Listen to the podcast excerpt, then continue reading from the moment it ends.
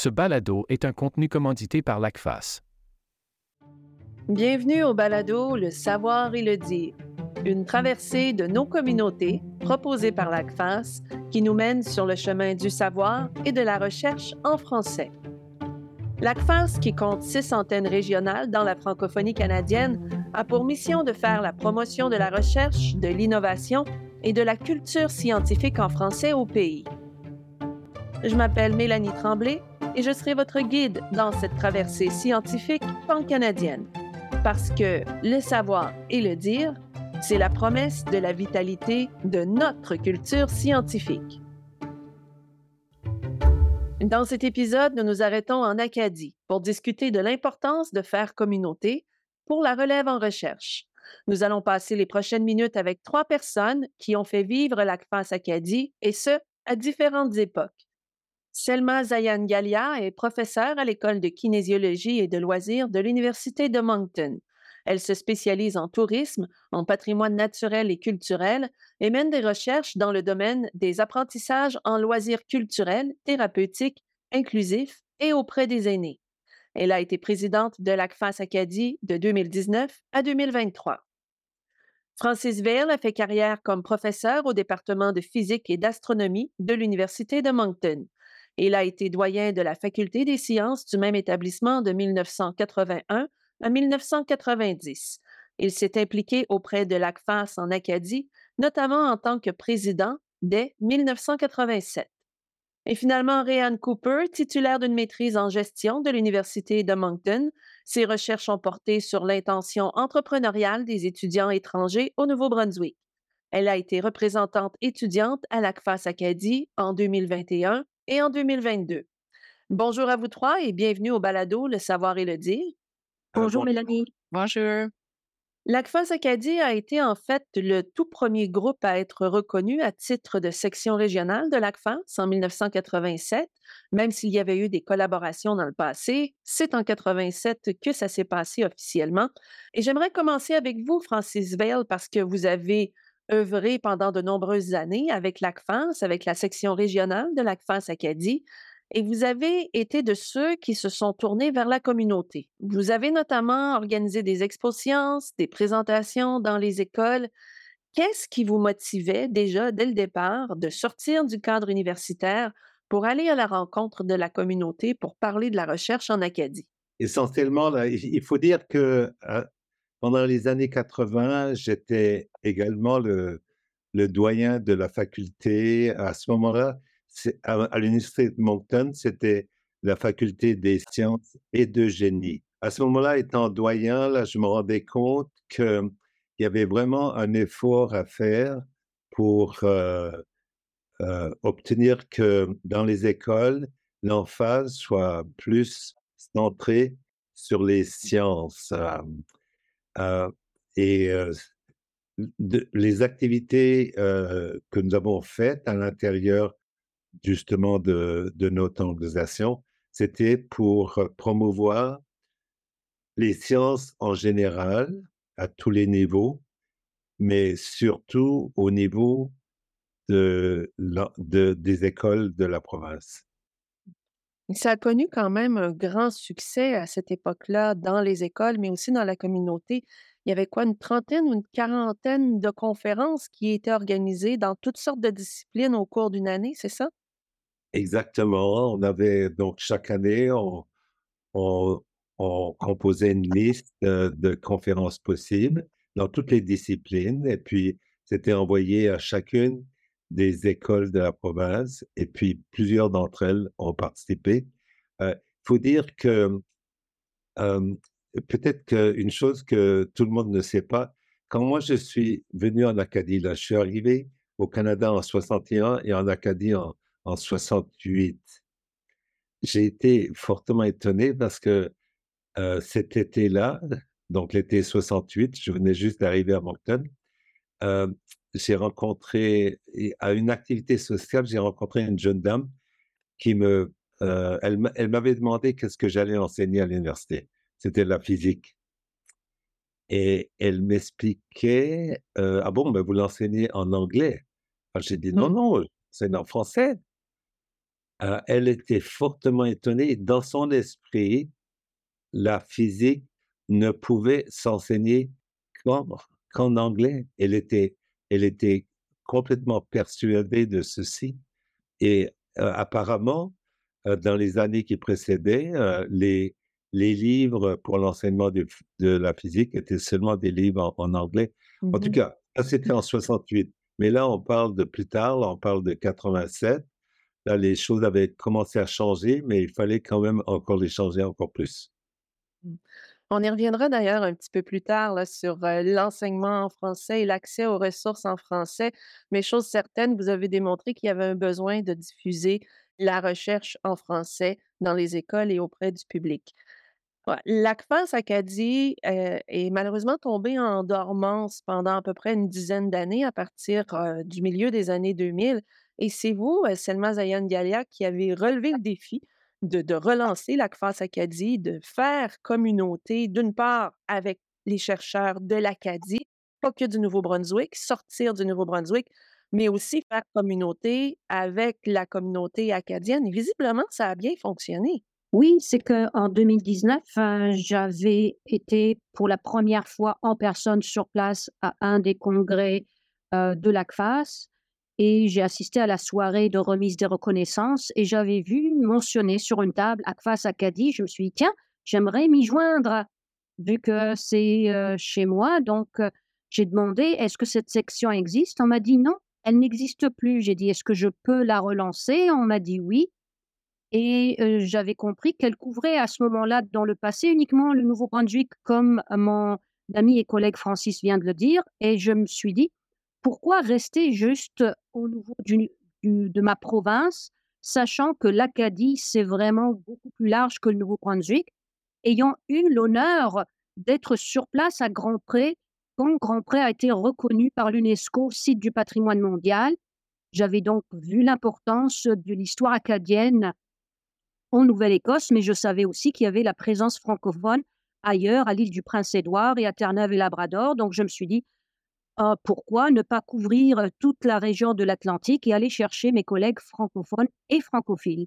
Et vous, vous avez relevé un défi presque improbable parce que vous avez eu l'idée de lancer l'ACFAS Acadie et voilà qu'on est tombé en pandémie. Mais ça ça a fonctionné en fait. Ça vous a peut-être même un peu rendu service, si j'ai bien compris.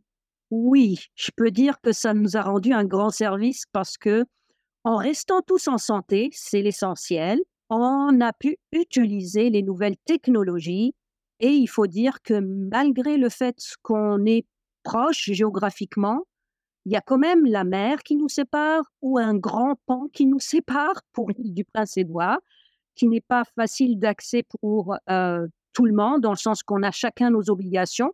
Donc, utiliser Zoom et Teams nous a beaucoup facilité le rapprochement géographique et le rapprochement humain aussi. Je vois Ryan Cooper qui hoche de la tête, qui semble être vraiment d'accord parce que Ryan fait partie justement de ce groupe qui a profité de, la relance de, de l'ACFAS Acadie. Qu'est-ce que ça vous a permis, vous, en tant que chercheuse à la maîtrise, de vous joindre au groupe de l'ACFAS Acadie? je faisais ma maîtrise, bien sûr, avec l'Université de Moncton, mais finalement, vu euh, la pandémie, je me suis retrouvée en Nouvelle-Écosse. Donc, je représentais un peu à la fois les deux, les deux provinces dans ce sens-là. Et euh, ça m'a donné l'envie ou ça m'a montré l'importance de la communauté, de faire communauté en recherche. Euh, parfois, tu, sais, tu peux travailler seul pour très longtemps. surtout dans mon cas, on était une très petite cohorte à ma maîtrise. Euh, donc, c'est vraiment important de pouvoir avoir ces instances ici où est-ce qu'on est en train d'échanger, que ce soit entre collègues euh, dans la même maîtrise ou dans différents programmes et aussi, bien sûr, les, les chercheurs, professeurs qui, qui étaient là aussi. Euh, donc, pour moi, ça a été vraiment important. Et puis, ça m'a permis d'élargir aussi la façon de, penser mon programme de maîtrise, c'était la maîtrise et sciences-gestion. Euh, mais en côtoyant des chercheurs, des jeunes chercheurs dans d'autres domaines aussi, ça permet d'avoir une différente perspective euh, qui vient s'infiltrer un peu aussi dans comment on fait la recherche, comment on comprend nos, nos, données ou nos résultats et aussi la, la vulgarisation par la suite. Euh, donc, c'est ça. Pour moi, ça a vraiment été important euh, de, faire communauté. Puis, l'ACFAS Acadie a vraiment été une belle expérience euh, de pouvoir créer mon réseau de mes études. Nous allons prendre une pause, si vous le permettez. Nous allons prendre le temps de s'intéresser à la relève en recherche en Acadie. Laissons la parole à Annie Desjardins de Moncton, qui, elle, s'intéresse au rôle des médias. Je m'appelle Annie Desjardins, je suis doctorante en communication sociale à l'UQTR. Je m'intéresse à la relation journaliste-source en milieu minoritaire francophone. Les journalistes ont besoin des sources, les sources ont besoin des journalistes. Mais euh, depuis l'arrivée du numérique, euh, il y a toutes sortes de, transformations qui ont lieu. Le degré de dépendance des journalistes envers les sources grandit. Puis les relationnistes, eux, ou les sources, ont tellement besoin des journalistes dans la mesure où il y a les réseaux sociaux pour accéder directement au public. Donc, j'étudie ces questions-là en milieu minoritaire où tous les défis sont exacerbés. J'ai découvert ce que était la face à la maîtrise.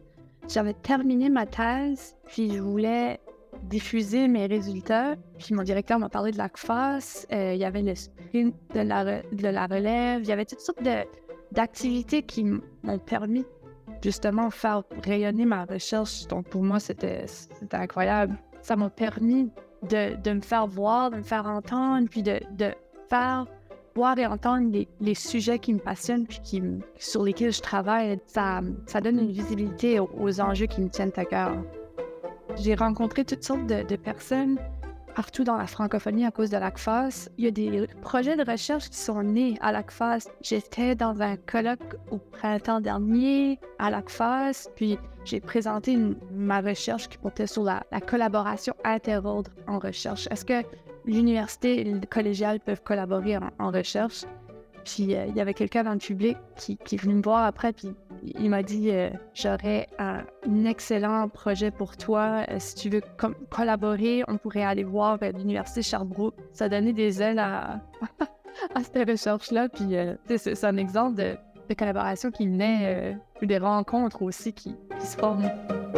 Vous êtes toujours à l'écoute du balado Le savoir et le dire, itinéraire de la recherche en français. On retrouve nos trois invités. Ryan Cooper, Francis Vell et Selma Zayan Galia.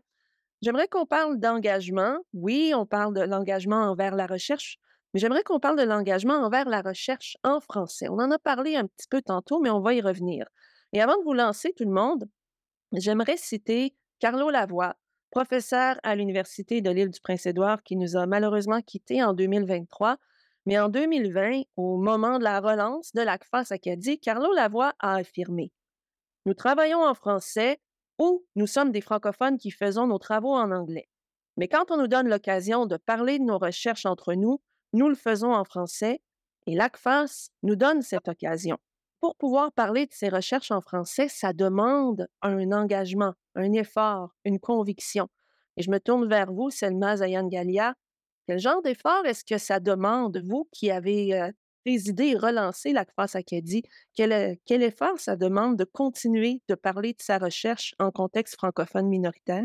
Ben, ça demande beaucoup, beaucoup de sacrifices euh, au niveau, disons, personnel, dans le sens que on laisse passer des opportunités de présenter ses travaux ou de publier ses travaux en anglais pour concentrer sur les opportunités francophones, sachant que les opportunités francophones ne sont pas aussi nombreuses justement pour mettre l'accent sur l'importance d'être là dans notre langue qui euh, véhicule une partie de nos cultures aussi francophones. Donc, euh, c'est un engagement aussi euh, sans limite de temps, dans le sens que pour lancer la section, on ne comptait pas nos heures. Et vous avez mentionné Carlo. Carlo était un pilier important de la reconstruction de la section notre rôle aussi en tant que section est de soutenir l'ACFAS quand elle euh, rédige des lettres au niveau du gouvernement pour demander un soutien, pour demander une présence plus importante de la recherche francophone, une reconnaissance de la recherche francophone. Donc, euh, euh, il y a du travail qui est fait dans les coulisses qu'on ne voit pas nécessairement, c'est-à-dire les sections, ce n'est pas uniquement les colloques qu'on organise, notre participation à la vitrine des savoirs, l'organisation ou la co-organisation de ma thèse en 180 secondes, la participation à la semaine des jeunes chercheurs et chercheuses Tout cela, on le voit parce qu'on est là. Il y a beaucoup de travail que les membres font dans les coulisses pour soutenir l'ACFAS à Montréal, qui, elle, défend la recherche francophone dans tout le Canada. Visiblement, ça a porté fruit du côté de l'ACFAS Acadie parce que une chercheuse de la relève comme Réanne a fini par joindre les rangs de, de l'ACFAS Acadie. Mais vous, au début, est-ce que c'est une question qui s'est posée? Euh, en tant que jeune chercheuse? Est-ce que je vais poursuivre en français, en anglais? Les ressources sont disponibles davantage probablement en anglais qu'en français. Quel a été votre processus de questionnement? Euh, pour moi, ça, a toujours été important de, faire mes études en français. À partir du primaire, j'ai toujours étudié en français, mon bac aussi en français. Donc, c'est sûr que j'ai toujours eu cette valeur ici ancrée dans moi pour, faire mes études en français. Ensuite, le domaine de l'administration des affaires, de gestion, c'est sûr que ce monde-là est beaucoup plus anglophone. Donc, ça a été une considération à savoir où est-ce que je m'enligne, est-ce que c'est dans le français ou, l'anglais? Mais, mais, pour moi, personnellement, ça n'a pas été un choix difficile. Euh, j'ai choisi le français, c'est important en, termes de, par la suite, tu sais, les occasions de pouvoir partager ma recherche, même pendant ma maîtrise en français, c'est sûr que c'était pas toujours évident, mais à travers le LACFOS et ACFOS Acadie, il y a eu beaucoup d'occasions pour pouvoir partager ma recherche en français point de vue euh, national dans le contexte d'entrepreneuriat, il y a certainement des colloques qui existent avec des sections ou des, des parties qui sont en français, mais j'ai remarqué tout de suite que la participation des gens dans ces, dans ces sphères francophones-là, c'est beaucoup plus petit. Les gens vont vraiment aller écouter les, les chercheurs euh, en anglais ou qui partagent leurs recherches en anglais. Um, donc, c'est un peu un travail, je pense, qui existe et qu'il faut encore faire. C'est encourager aussi les gens qui comprennent le français de venir écouter ces gens ici qui ont des, résultats, des recherches, des histoires vraiment importantes à partager dans le monde de la recherche. Vous dites, Ryan Cooper, que c'est important pour vous d'avoir pu partager votre recherche en français. J'aimerais me tourner vers vous, Francis Vell, parce que vous avez pu l'observer pendant plusieurs années. Qu'est-ce que ça représente de diffuser sa recherche quand on est dans un milieu bilingue ou encore dans un milieu anglophone? Euh, mais je dois dire que en ce qui concerne la diffusion de la recherche, euh, surtout dans certaines matières scientifiques, euh, il y a une préférence des chercheurs là pour aller dans, dans les colloques anglophones. Il y a aussi le fait que lors de la promotion, lorsqu'on est à juger les gens pour la promotion, la permanence, euh, euh, il y a des critères euh, qui sont basés, par exemple, sur le niveau des, des périodiques, la qualité des périodiques qui sont utilisés.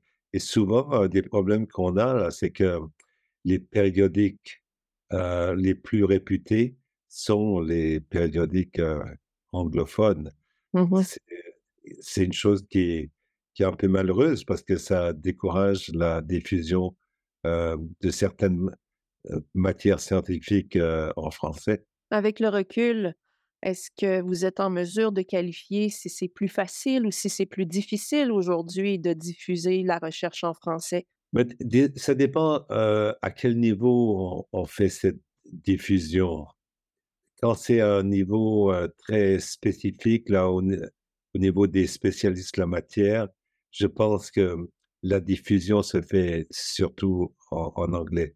Mais je pense qu'il y a une autre sorte de diffusion qui est nécessaire, euh, qui est dans le sens de, faire connaître euh, euh, la, matière au, public d'une façon générale. Et là, c'est important, important de, le faire dans la langue maternelle de l'auditoire. Et je pense qu'il y a un appétit au pays pour pouvoir entendre et découvrir les résultats de recherche en français. Et s'il se fait de la recherche en français en Acadie, c'est en raison de la présence d'établissements universitaires francophones et bilingues. Laissons donc la parole à notre compteur en résidence, Marc Poirier, qui nous dresse un portrait historique de l'éducation postsecondaire en Acadie.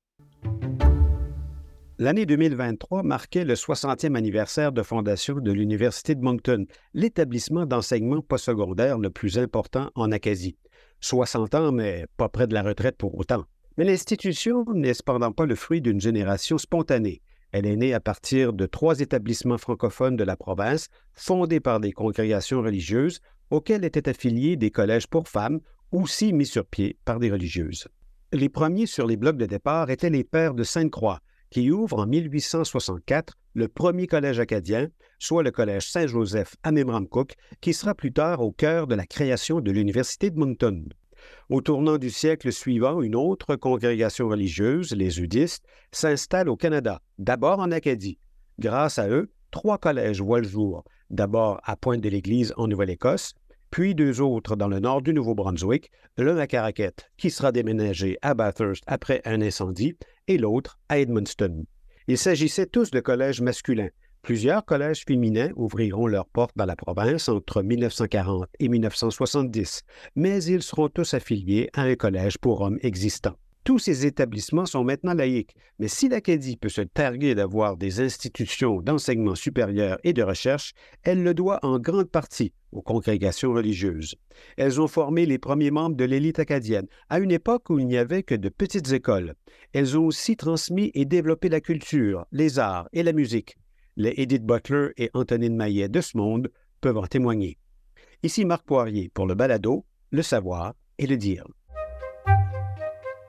Vous aimez cet échange avec des scientifiques de votre province? Poursuivez votre traversée sonore et partez à la découverte des perspectives pan-canadiennes qui font vivre les savoirs francophones partout au pays. La suite de l'aventure sur acfas.ca. L'ACFAS national offre une série d'activités et de programmes destinés à la relève en recherche. On a parlé de ma thèse en 180 secondes. Il y a aussi le concours de vulgarisation scientifique. Il y a des ateliers pour développer ses compétences en communication scientifique.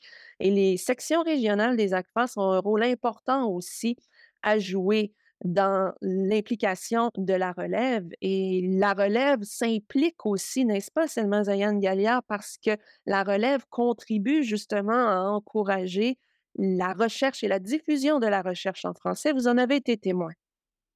Oui, et merci de me donner l'opportunité de euh, donner une place à tout le travail qu'Antoine Zboralski, alors étudiant au doctorat en sciences de la vie, euh, en biologie, a apporté comme euh, soutien à la CFAS à ses tout débuts parce que il a eu carte blanche pour organiser des causeries où il a invité des chercheurs chevronnés, mais aussi des jeunes chercheurs qui étaient en train de réaliser leurs travaux de doctorat pour parler de leur sujet de recherche dans le cadre d'une heure sur euh, Zoom et qui était ouvert au grand public. Je dois dire aussi que nous avons eu à peu près six personnes étudiantes qui sont venues contribuer à la section dans le cadre de ce qu'on appelle à l'Université de Moncton les stages d'apprentissage expérientiel. Et je remercie notre bureau d'apprentissage expérientiel qui finance ces stages. Donc, euh, les étudiants restaient avec nous pour une période de 12 à 16 semaines, dépendamment si c'était à l'automne ou à l'été. Et là, nous avons eu euh, deux étudiants, dont Adam Kadiri, qui ont permis de réaliser le site web qui est la vitrine de la section aujourd'hui, de mettre en place la page Facebook, de l'alimenter et de réaliser notre chaîne YouTube de la section où nous avons placé toutes les vidéos des colloques scientifiques que nous avons organisés, toujours avec l'appui de nos étudiants de la relève.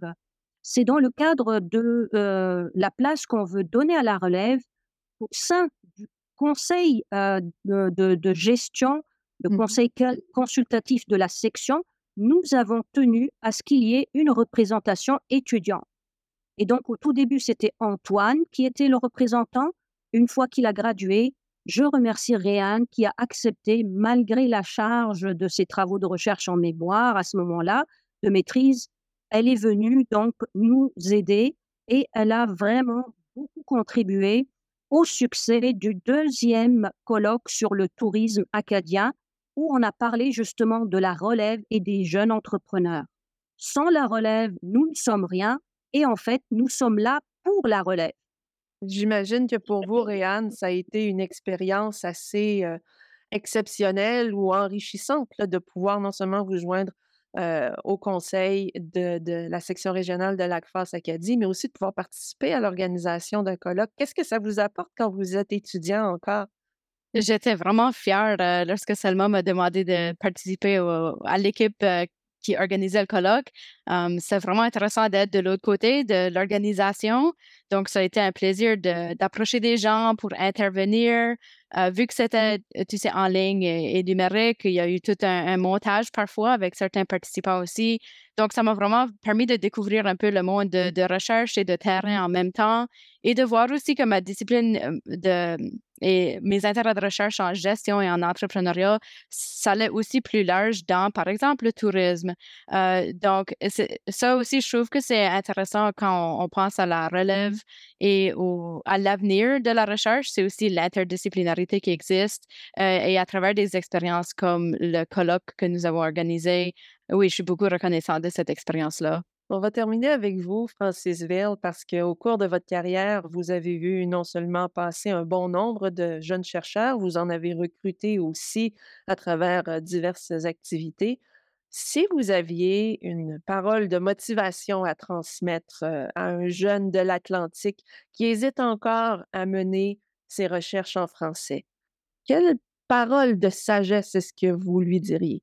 Ben, je lui dirais que pour être un, une personne complète, il faut non seulement des qualités dans, spécifiques dans, dans, sa discipline, mais il faut avoir des, des qualités générales. Et, et je pense que l'amour de la science, ça doit aller aussi avec l'amour de vouloir diffuser la, science et de faire en sorte que, que l'ensemble des personnes qui composent le pays euh, puissent profiter de, la science. Eh bien, on le ressent bien quand vous nous partagez chacun à votre tour votre amour pour la science, votre amour de le faire en français et de le diffuser en français aussi. Malheureusement, c'est tout le temps qu'on a aujourd'hui pour en parler, mais merci énormément d'avoir accepté de participer au balado Le savoir et le dire. Merci. Merci à vous pour l'invitation. Voilà ce qui conclut cet épisode du balado Le savoir et le dire. Merci à nos invités, Francis Vale, Selma Zayan Galia, Marianne Cooper et Annie Desjardins. Le savoir et le dire est une idée originale de l'ACFAS. À la recherche, Raphaël Pelletier et Rebecca Lazarenko. Coordination, Audrey Maude Falardeau. Compteur en résidence, Marc Poirier. Animation, Mélanie Tremblay pour Réseau.presse. Musique, Dawning Sprite et Skeptical de Lincoln Davis. Le savoir et le dire est un contenu commandité et produit par l'ACFAS. Pour écouter tous les épisodes, visitez acfas.ca.